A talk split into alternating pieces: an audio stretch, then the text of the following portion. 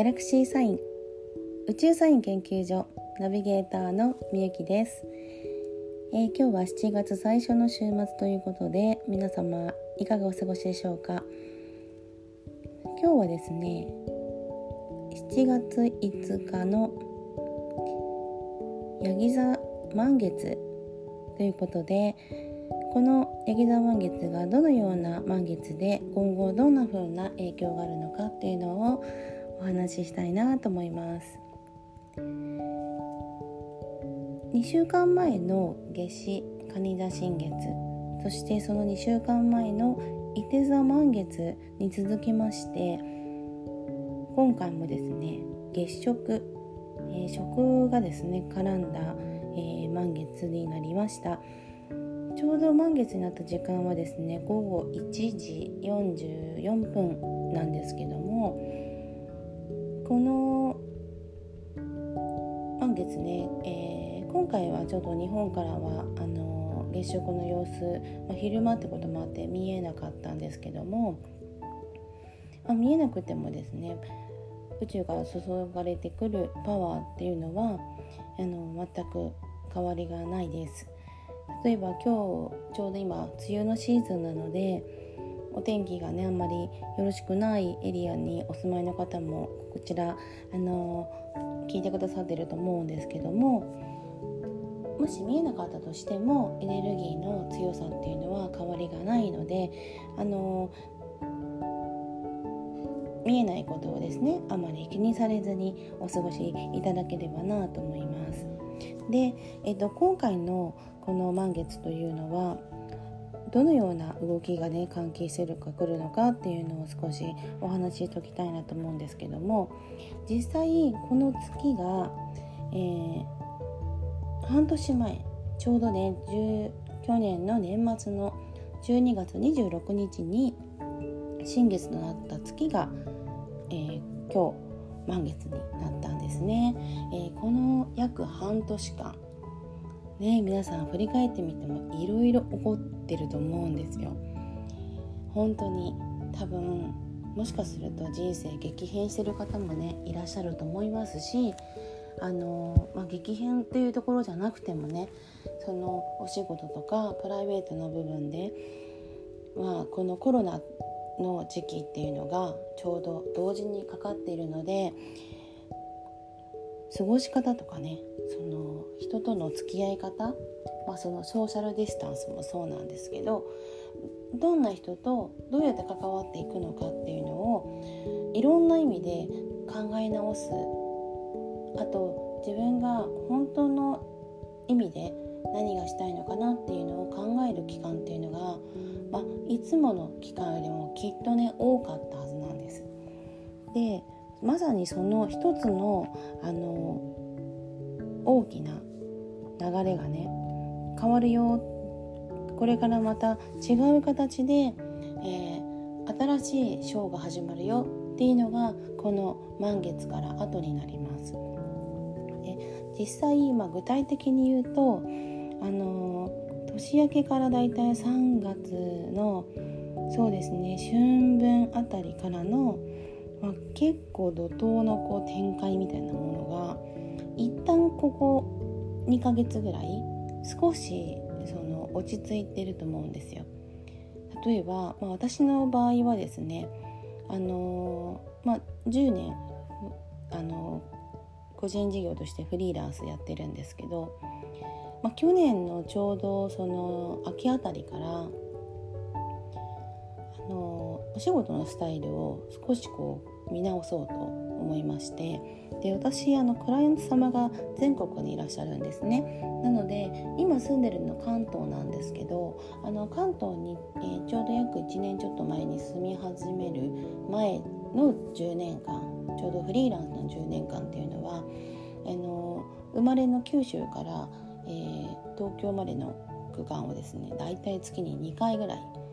もう巡業しながら往復をしていくっていうまあ本当に旅人のようなあのずっとスタイルで仕事をしてきてましてここの区切りが2020年に来るからその前の19年の間にいろいろとこうあの自分の中でもお仕事をどうするのかとか、まあ、整理をしたんですね。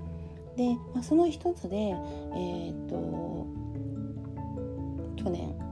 まあ、ちょうど2019年の春から関東の方に10年ぶりに入あの戻ってきてあのちゃんと住み始めたってっていう形だったんですけどもそれもこれも2011年以降の流れを見ての動きだったんです。で、えーと、実際去年の秋ぐらいからその自分のあのエリア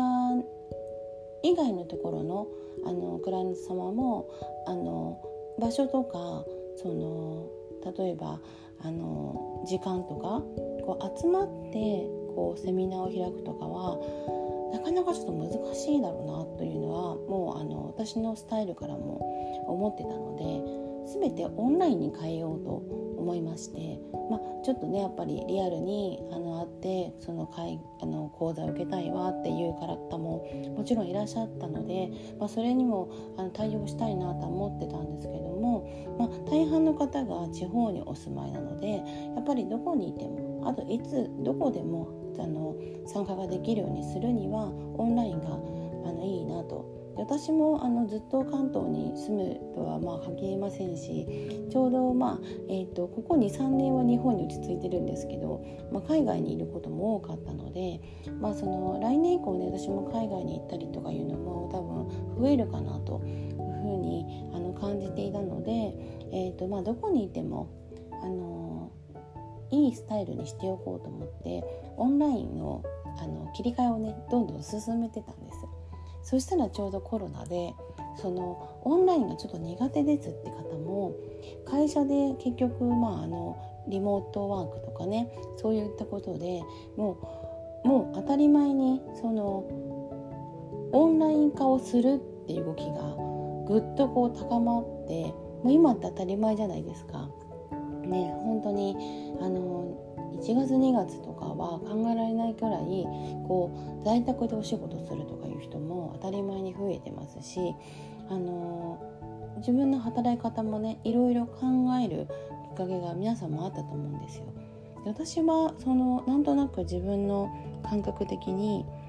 そっちがいいなと思っていたところのあの結局はえーと、オンライン化を進めてたっていうのがちょうど相乗効果もあってあのこのヤギ座の満月までの間にですねこういくつか自分の中でタスクを決めてあの動かしてきたことを実際7月に入ってからですね、えー、と始めています。なぜかというとこの年明けからだいたい3月の春分ぐらいまでの間そこからまた、えーと、45度あの動きましてえー、この前2週間前夏至でしたよねそういった形でぐっと動きが変わってるんですよ。でぐっと動きが変わる時っていうのが一旦こう5月6月ぐらいこう前に戻ろうとするというか、まあ、ちょっと自粛期間がね解けたぐらいですよね。あの一時停止ではないんですけど少しスローダウンになってなんかまあ前の生活に戻りつつもえーと、新しいことも始めてみたいな感じのね動きが起こってたと思うんです。それが一旦止まってたものがもっと現実的に動かしていこうっていうのはぐっと変わってくるのがこのこのヤギ座の満月明けた後ということになります。で今回のヤギ座の満月ちょうど月が13度の位置にあるんですけど大事なことはえー、すごくあのいろいろあるんですけども絶対に成し遂げたいことを自分だけの力ではできないものだと思うので関わる人たちとのコミュニケーションをちっちゃいことでもすごく大事にして取っておくということをあの皆さんにお伝えしたいなと思います。でこの動きね大体年末ぐらいまでの半年間にかけてもうぐんぐん高まってきます。で多分10月ぐらいにすごく大きなこうある意味ふるいにかけられるというか分かれ目が来て年末あたりには本当に多分年末の年末だと思うんですけどあこういう1年だったんだなって振り返りがねすごいできると思うんですよ。それのきっかけがこの満月なんだっていうことをですね皆さんにシェアをさせてもらってえ今日のエピソードとさせてもらいたいなと思います、えー、ご機嫌さんな、えっと、満月タイムをお過ごしください。ではではチャオ